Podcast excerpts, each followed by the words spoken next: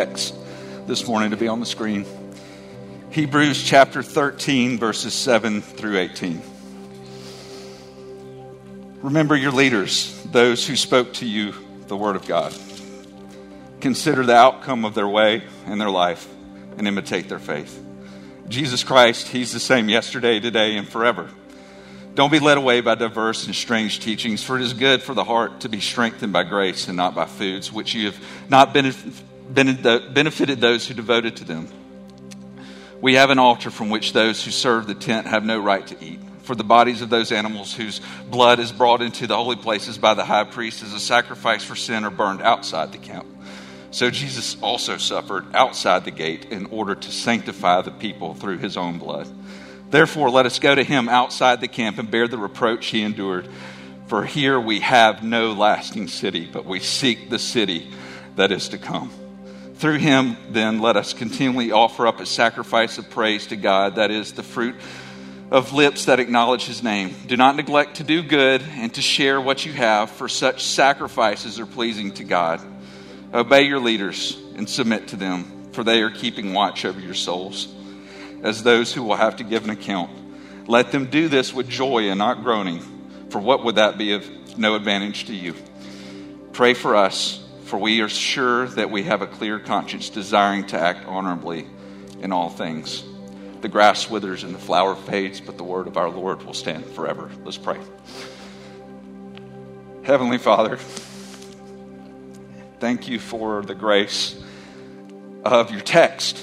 Um, thank you for the opportunity to gather with your saints to open up this ancient book that has everything we need for both life and godliness. And so, if you would be kind to us, would you move me aside? Would you speak through your text? Stir our affections for the work of your Son. Drive us to mission by the power of your Spirit. And let our lives be a sacrificial offering before your throne. Less of us, more of you. We pray all these things in Jesus' name. Amen. So, welcome to Safe Haven. Um, if I haven't met you, um, my name's Tyler, and I've had the awesome opportunity and privilege to serve as one of the pastors here um, for, I guess, the last decade now. So it's been a it's been a hot minute, um, and so it is um, just a huge privilege to be able to crack open the text with you one last go. And so, for the past 20 weeks, we have been walking through this theologically robust gospel vitamin of a book, the book of Hebrews. And so, contextually, I just want to remind you because we don't have time to go recap. You can go recap on vimeo.com um, over about 20 hours of sermons on there for, through Hebrews. And so, contextually, though, this book it's written um, to these first century Jews who had been persecuted and tempted to revert back to Judaism. And the author of Hebrews, which we don't know who the author is, it's kind of open to speculation, um, but he's writing to these people to remember Jesus. And week after week, we've seen Jesus is better. He is the better X, Y, and Z. He is the better Moses. He is the better high priest. He is the guarantor of a better covenant. He is the better temple. He's the better sacrifice. He's the founder and perfecter of our faith. And Jesus is better. And I hope that's what you've walked away with every week that we've been in Hebrews. And so we too in 2023 need to be reminded of this. Because just like the um, the, one of the fathers of the Reformation, Martin Luther, said, We need to hear the gospel every day because we forget the gospel every day. And so we need to hear these things. So, towards the end of this book, it's shifting from doctrine, which was heavy on the front side, into doxology, um, this worshipful life. Um, at the end of the book. And so, in other words, how does our right knowing propel us into right living? And so we've looked at brotherly love, we looked at hospitality, we looked at community, we looked at marriage and sex, we looked at contentment. Um, but, but like briefing troops ready to battle, the author of Hebrews today is going to look fur- further debrief us in three exhortations um, in the gospel as we go about as pilgrims in this busted world um, to be beacons of gospel light. And so I want to open up with this.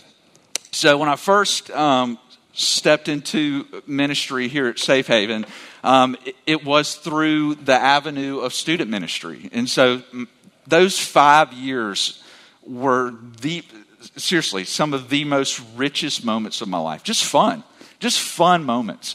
Um, but where I'm getting at with this text is uh, whitewater rafting. And ironically, I know that you just did this yesterday, and I and I told Kayvon this morning I put this in here, and completely neglecting the fact that they just did this. But anyways, um, whitewater rafting. If you want your sanctification tested um, and to know where your faith truly lies, go whitewater rafting with a boat of middle school boys. Um, and so, anyways, so when you go whitewater rafting at the Ocoee, you, you get a boat and you, are get, give, uh, given a guide in the back, and that guide is giving you calls like two forward, two back, um, hit the deck. Um, and if you don't hear those, it's probably because he's fallen out and you're in trouble. Um, and so, anyways, with with where I'm going with this is so. whenever I first got started in ministry, I was an intern at the church I grew up at, and my youth pastor is still the youth pastor there, and he would always have me be in the middle school boy boat whenever we went. And I never, never understood why he did that until the first time I actually did it, and it made complete sense. See, in the middle school boy boat, you have guys who are looking up in the in the hills at Lord knows what, um, trying to ponder the deep thoughts of what am I going to eat when this is over with, um, you know, all kind of stuff, and completely not engaged on what is going on, life and death in front of them through class four and five rapids. And so, anyways, as a good student pastor does, I passed that along to Austin Hallman whenever he stepped into student ministry. So Austin got the middle school boy boat. And so, anyways, I say all that to say is when you don't listen to your guide, like a bunch of middle school boys do um, because they can just figure it out, you're bound to end up upside down and in danger, right? in some class four rapids. And I think that's exactly where the author is going in this first verse in Hebrews chapter 13, verse 7 and verse 17. The first exhortation he's going to give us is this look back to your gospel guides. Look back to your gospel guides. So, in the same vein, the author of Hebrews here is calling us to remember our leaders in the faith, those who have spoken to you the word of God as we navigate this crazy thing called life. And so we absolutely should dive into the scriptures in the discipline of study on our own. I hope you don't hear me say that. You absolutely should study the scriptures on your own, for sure. Um, but the author of Hebrews here is telling us that the central means that God wants us to learn about Him is through hearing the word proclaimed by our leaders. In other words, preaching the gospel. Okay, so St. Francis of Assisi, one of the early church fathers, I don't know if he said this, it often gets attributed to him. I like St. Francis. I don't have any beef with him, but if he said this, this is complete and utter garbage. So he said, uh, this quote is attributed to him Preach the gospel, and when necessary, use words. That sounds really good at surface level, except it completely goes against what Scripture teaches. It's just not in the text. Mark chapter 16, verse 15. Go into all the world and preach the gospel to all creation. Acts 1 8. But you will receive power when the Holy Spirit comes upon you, and you shall be my witnesses proclaiming both in Jerusalem and Judea and Samaria and to the remote parts of the earth.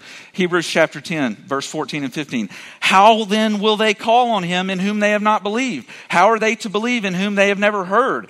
How are they to hear without someone preaching?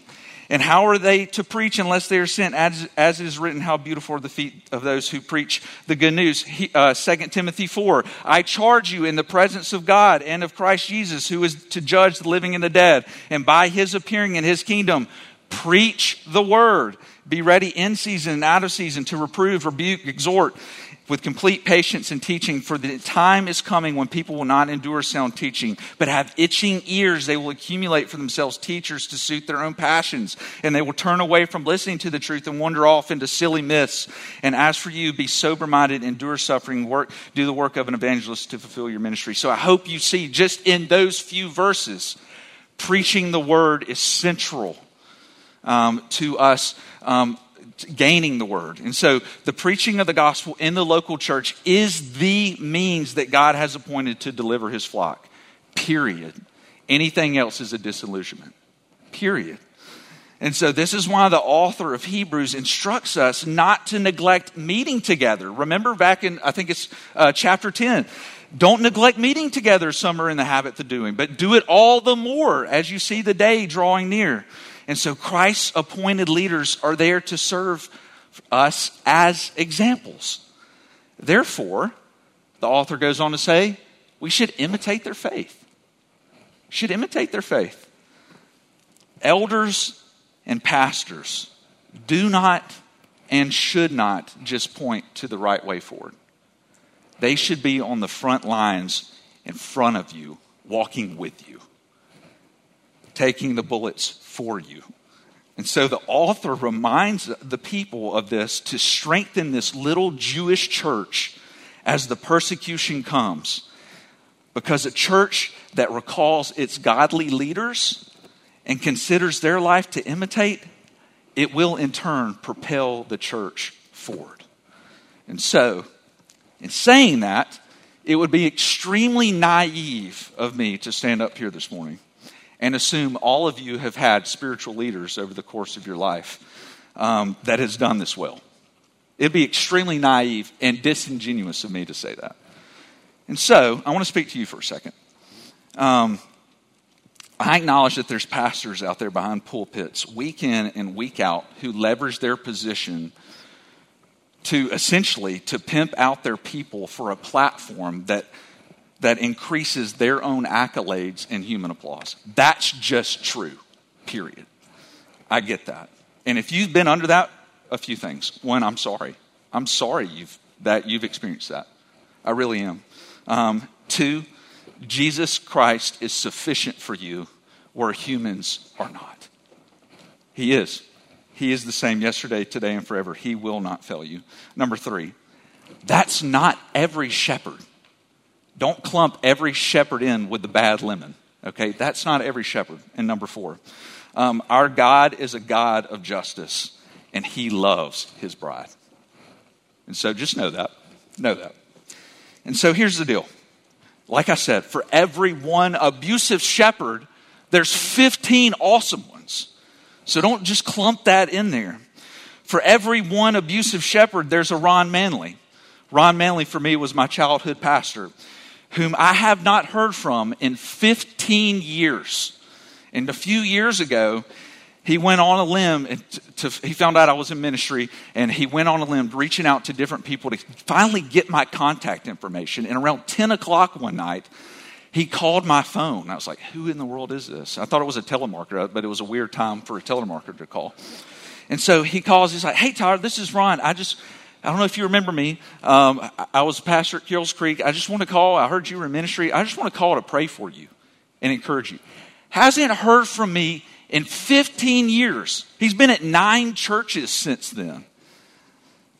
And he's levering his life still to minister me at 77 years old over a gospel filled phone call. For every abusive minister, there's a Chuck Evanson who's poured out the gospel into me as my student minister time and time again and walked me through my pastoral calling. He gave me an opportunity as a as a 20 year old to step in an intern at the church that I grew up with, and he's still there serving today. For every abusive minister, there is a Troy Nicholson who brought me under his wing in a, as a 23 year old to step into a mobile church plant to mentor me and to teach me the, the ins and the outs of a mobile church and what that looks like and leverage opportunity after opportunity to pour into me as a minister. For every abusive minister, there's a Hank Atchison who gave me my first opportunity to preach the gospel corporately and to remind me, as Jeremiah says, I have a fire shut up in my bones. Who can contain it? I have to go and do this. For every abusive minister, there is a Sam Calloway who has pastored me time and time again over hash browns and grilled cheeses and delicious fatty bacon at Waffle House. And I could go on and on and on and on. And I say that not to boast in these men because they, they should be boasted in But to tell you, if your story is marked by bad shepherds, there's good shepherds out there. There's good shepherds out there. And so, anyway, there's faithful pastors out there who give their life away for the sake of the gospel call. And I would bet many of you in this room have those in your life as well. And so, one, this isn't in my notes, call them. Call them and encourage them. Let them know that. Let them know. But, anyways, simultaneously, at the same time, those men are not perfect. None of those people that I've listed are not perfect. Church leaders don't get it right every time. I don't get it right. Troy doesn't get it right. None of our elders in this room, I'm confident, would say they get everything right. And so we're human beings, which means we're sinful, we're busted, but, but, by God's grace, we are wretched, made righteous. And so I pray that we would never, as a church, lose sight of that. I pray that you, as a believer, would never lose sight of that. Because when we acknowledge our sin, when we repent of our sin, when we model the grace that we've been given through the cross of Christ and faithfully follow after Him, check this, even when we fail, that's a good example to follow. That's a really good example to follow. And so that's a faith worth imitating. Leaders who are striving to be like Christ are worthy examples to follow. As Paul says, be imitators of me as what? As I imitate Christ. 1 Corinthians 11. And so not only does he call to, to us to imitate, but later in this section, I, put it, I went ahead and put it up there because I think these are two verses tied together. In verse 17, he calls us to submit to their leadership. And so we're called to obey our under shepherds as they follow after the chief shepherd, Jesus Christ. And so, and this, and here's the deal. This isn't hard to do when you have good shepherds who are laying down their life for the sheep. It's easy to follow guys like that. And so don't hear this as, as, as wanting to throw up in your mouth a little bit. But here's the deal. In our postmodern world, we just have to acknowledge it. We don't like authority. We don't like authority. Like, just think about it for a second. Even our music that we listen to pushes an anti authoritarian view. My man, Easy E, Dr. Dre, and Ice Cube, they taught us to bump the police, except they used a more colorful term, right? Even our music that infiltrates our mind is anti authoritarian. We have political campaigns and agendas that celebrate the autonomy of a human at the expense of another. We have podcasts and Netflix specials about religious organizations spun with an agenda to make things right in the church is to diminish authority within it. There's always an agenda to those things. Don't miss that. And so I could go on and on, and the digital age has only fueled this anti authoritarian mindset. Why do you need a doctor when you can get online and be your own doctor on WebMD? You know, a global pandemic is happening. Everybody on Facebook has a new PhD in biology. Man, I'm stepping on everybody's toes this morning. Let's do this. Um, woo!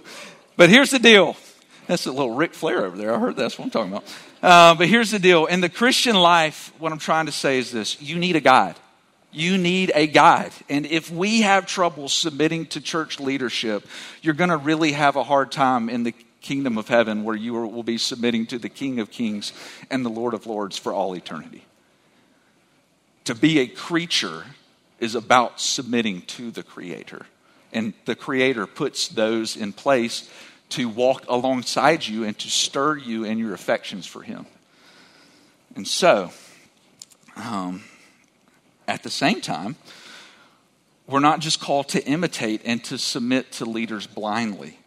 There are some leaders, and we'll see this later in just a second in the text, that will attempt to lead Christ's church down a road of sinful paths lined with subtle heresies, um, and you should run from them. You should run far from them, as well as all the other leaders who abuse their power and their influence to abuse Christ's sheep that we've already talked about by using them as a pawn to their ultimate end. And these are false shepherds, and they should be called just what they are. Um, but as I've said earlier, most leaders are faithful shepherds striving after Christ likeness, and the Lord puts those men in your life for the reason to keep watch over your soul because they'll have to give an account for it. And that's why, that's why Paul tells Timothy, like, hey, if you aspire to an elder, that's a noble task. Why?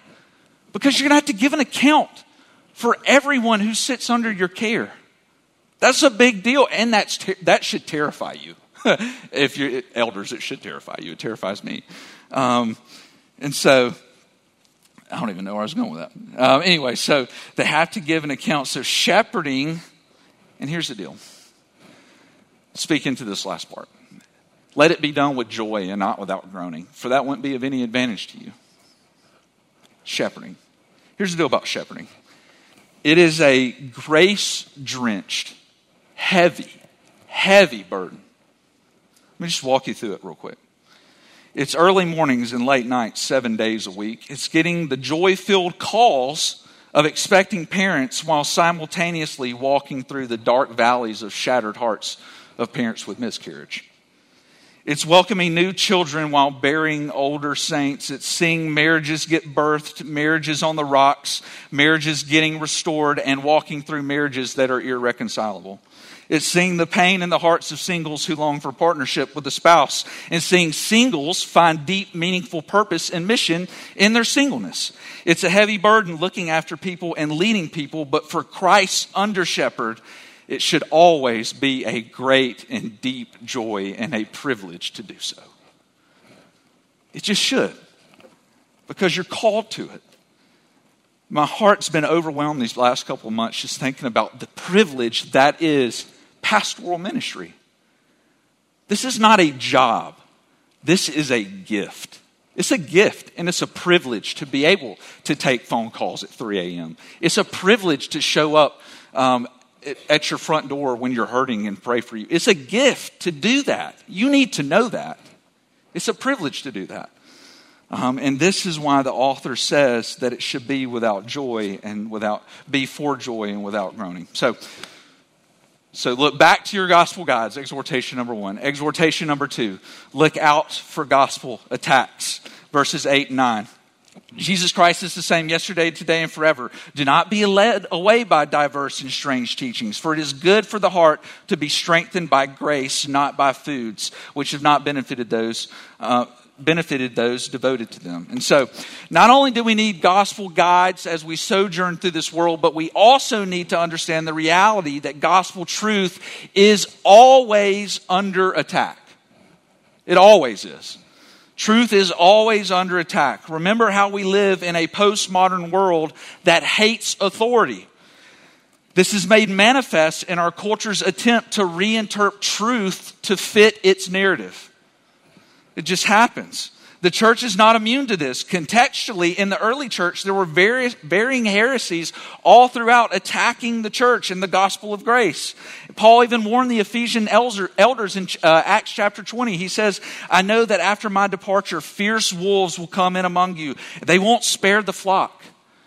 Sheep are vulnerable creatures, and wolves love the vulnerable. So you need to know that. Therefore, the author of Hebrews is pleading with the audience don't be led away. And here's the deal about false teaching it's not all, it's not, hey, I know what the Bible says right here, and I'm going to teach the complete opposite of what it says. It'd be real easy to spot false doctrine that way, right? But it looks a lot more like in the garden, right? If you remember back. Did God really say that? Is that really what he meant? This is an ancient book. I mean, surely we've been reading it with the wrong eyes for all these years, right? It's subtle. It's subtle, man. False teaching was trying to get these early believers to revert back to the food laws. But in 2023, the attack on truth is still there. It's in a, biblical view of sexuality, what, what, what that looks like. It's in gender roles. It's in the relationship from from man to their country, Christian nationalism. It's in the inerrancy, the infallibility, and the inspiration of Scripture. Literally, I'm not making this up. Like two months ago, I sent, I sent, I think it sent Troy, or maybe the whole staff, a video of a church in Birmingham who was doing a conference on um, a well rounded view of biblical sexuality. Busted. They don't understand what biblical sexuality is. And, they, and, and their view is we've been reading this ancient book through the lens wrong all along. No, no, goodness, no. It's still there, it's everywhere. And so, one way for us as the church to know false teaching is to catch what is, the text says, strange or new. You can, you can uh, substitute that word for new teachings. So, it's for us as the church to know what historically we have held to and what the Bible says. And I love the song that we sang before this. It, I mean, I couldn't think of a better song to fit this text. We are, if you are a Christian, you are a confessional Christian. What that means is you are holding on to what the scriptures proclaim, what the apostles taught, what has been essential theological doctrine that has been agreed on throughout the ages. That's what it means. And so, eh, literally, we talked about this last week in church history. Tyler Lee pointed out the whole reason the Apostles' Creed was written in the second and third century was to combat Gnostic heresies that had made their way into the church. It's fantastic. Know why you believe. Know what you believe and why you believe it. Biblical teaching should never be trying to reinvent the wheel when it comes to content. Was just it's silly when we think of like I, th- I, think of like sermon series, you know, like you see, well, I need a new idea f- for a new sermon series. You, you, have a book with 66 different sermon series in it, and you can break that up all you want, you know, like that's not in my notes. See, I'm getting off, I'm getting off track. Um, I'm, getting off. Anyway, so biblical teachings is not trying to reinvent the wheel because this ancient book has everything we need for life and godliness. And, and the Lord is working through it. And so, this is why I can't encourage you enough to dive in. Dive in deep. Know what you believe, why you believe it. Go to the systematic theology classes. Go to the church history classes as they're offered. Go to the spiritual formation classes as they're offered. Go do biblical studies. Dive in. Don't just buy into a theological system because a guy said something on a stage when you were six years old. Don't buy into it. Read the scriptures for yourself. Know why you believe and what you believe. Test everything you know against the Word of God. Why? Verse 8. Because Jesus, He's the same yesterday, today, and forever. He doesn't change. And what does Jesus say about this book? This book? Just speaking of the Old Testament, everything within these pages testify to me. And so, I can't encourage you to dive in enough. And this isn't new. This isn't new. This has been the same way, the strange teachings all throughout church history. Throughout, every, throughout history, every major empire has brought with it strange teachings that both come and go.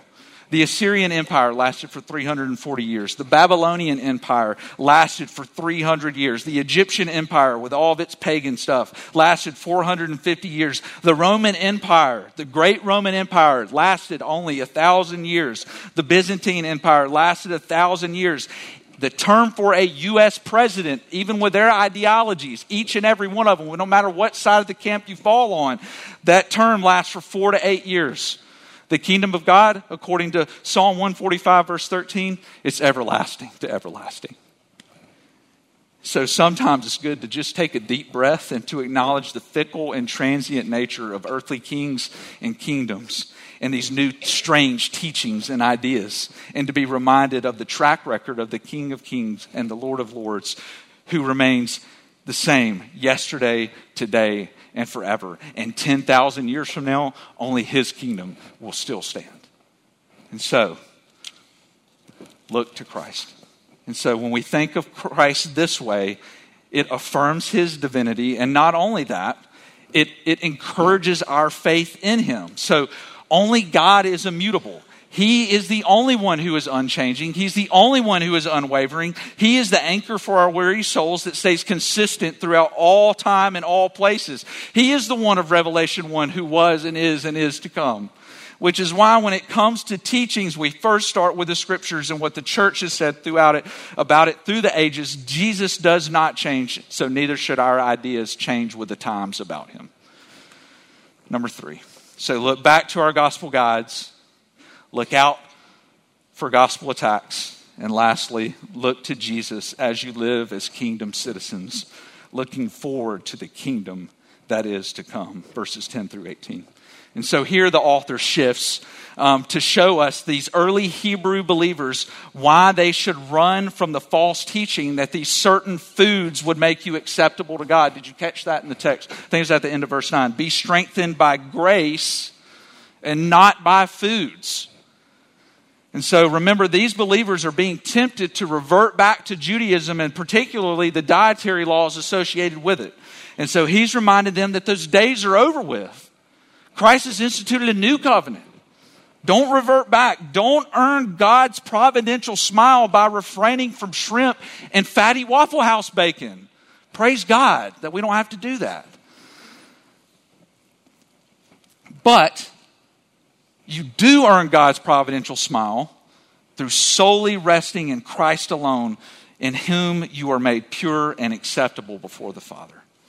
And so, for this to make sense, we need to understand the link between priests and sacrifices. And so, priests used to be able to eat from the altar, they would eat certain parts of the animal sacrifices. And so, but the Hebrews, but Hebrews is screaming at us that there is a better altar, one from which those who serve the tent have no right to eat. What does he mean there?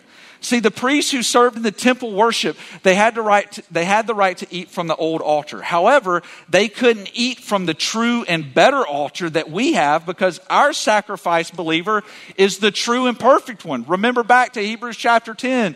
It's impossible for the blood of bulls and goats to atone for sin.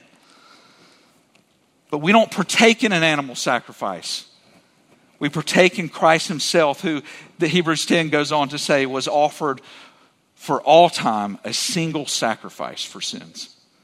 So the author goes on to show us how Jesus is the fulfillment of these Old Testament sacrifices. Verse 11, look with me that when the priests made a sin offering, the bodies of these sacrificial animals were taken and they were burned outside of the camp, which symbolically was there to remind them that to be inside the camp was to be in God's favor and in his presence, but to be outside the camp was to be rejected and despised by him.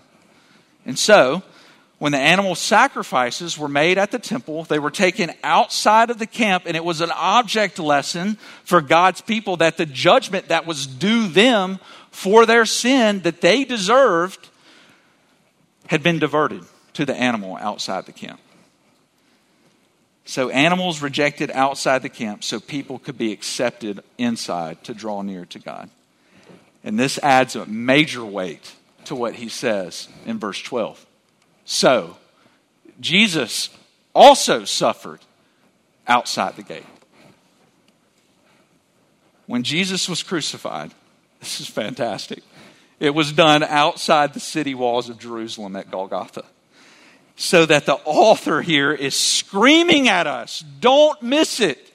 The location of Christ's cross shows us that he was accomplishing what animals could never do. He was doing what they couldn't do. It was on the cross that Jesus took God's wrath that was aimed at us and was cast out of the city so those who were outside the cities as outcasts and lepers could be brought into the family through his cross. 2 Corinthians 5:21 for our sake he made him who knew no sin to become sin for us so that in him we might become the righteousness of God rebels to righteous harlots to heirs sinners to sons that's what grace does. That's what grace does. It's fantastic. Don't miss it. Therefore, we are to look to Christ and go to him outside the camp and bear the reproach he endured. Did you catch that? We just said he brought us inside the camp. But the text is telling us we got to go join him outside the camp. That doesn't make sense. Or does it? What did Jesus say? Um, what, is, what does Jesus call us to do? If anyone would come after me, let him do what? Let him deny himself and take up his cross and follow me. Lutheran pastor Dietrich Bonhoeffer, he puts it this way in his book, Cost of Discipleship. I just love it. He said, When Christ calls a man, he bids him to come and to die. That's good stuff. And it's a tough pill to swallow. when Christ calls a man, he bids him to come and die. To be fully associated with Christ is to sign your name on the dotted line for ostracism. It just is. When you stand on truth in a postmodern culture, it will cost you. And it's not just a postmodern culture, it's been like that throughout the ages.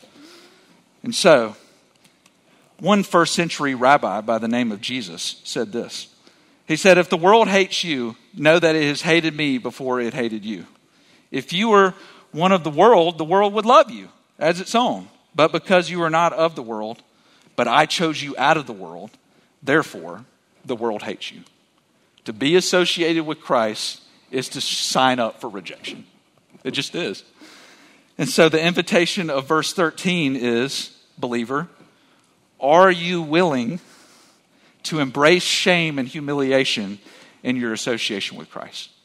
Remember, John 10 18 says, No one takes my life from me. I willingly lay it down. Christ said that himself. He willingly signed up for his rejection for you. Will you do the same for him? And I think that's what the author is pointing us to. Standing on truth is super easy when everybody's around you applauding you, like, Amen. But it's a completely different ball of wax when you're going against the grain, the cultural grain. It's not easy when everybody's rewriting uh, what sexuality is to stand on a biblical ground of what sexuality is. It's not easy. And so the invitation is will you still stand when the crowd doesn't? And so. Standing on truth is not easy when it's countercultural. And this has been the theme throughout church history. The author is pleading with us to push back. When pushback comes, and it will, Christ said it would, to press on towards the prize. Press on. The ridicule is worth the prize, the risk is worth it.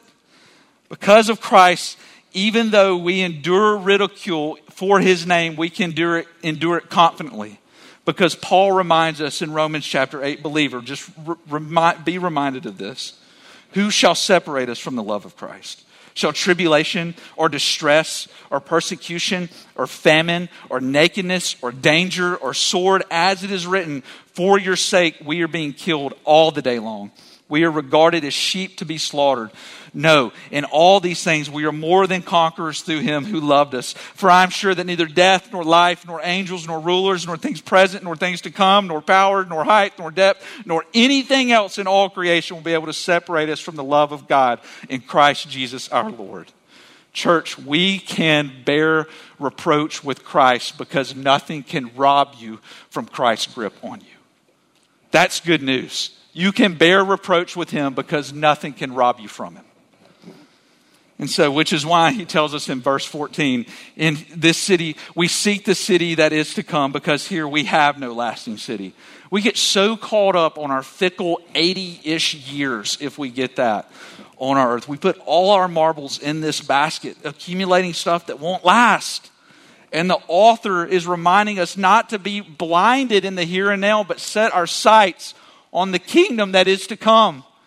The kingdom of Revelation 22, where your, your tears will be wiped away by the King of Kings and the Lord of Lords, where there is no more weeping, there is no more sadness, there is no more pain, there is no more disease, there is no more death because they've passed away, and we have eternal fellowship with God the Father, and the ticket in is through the person and work of Christ alone.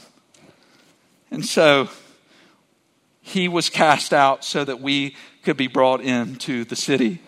And so, what is our response? verses 15 and 16. I don't even know if I got it up there. I'll just read it for you. Through him, then, let us continually offer up a sacrifice of praise to God. That is the fruit of lips that acknowledge his name. Do not neglect to do good and to share what you have, for such sacrifices are pleasing to God. So, what do we do, church?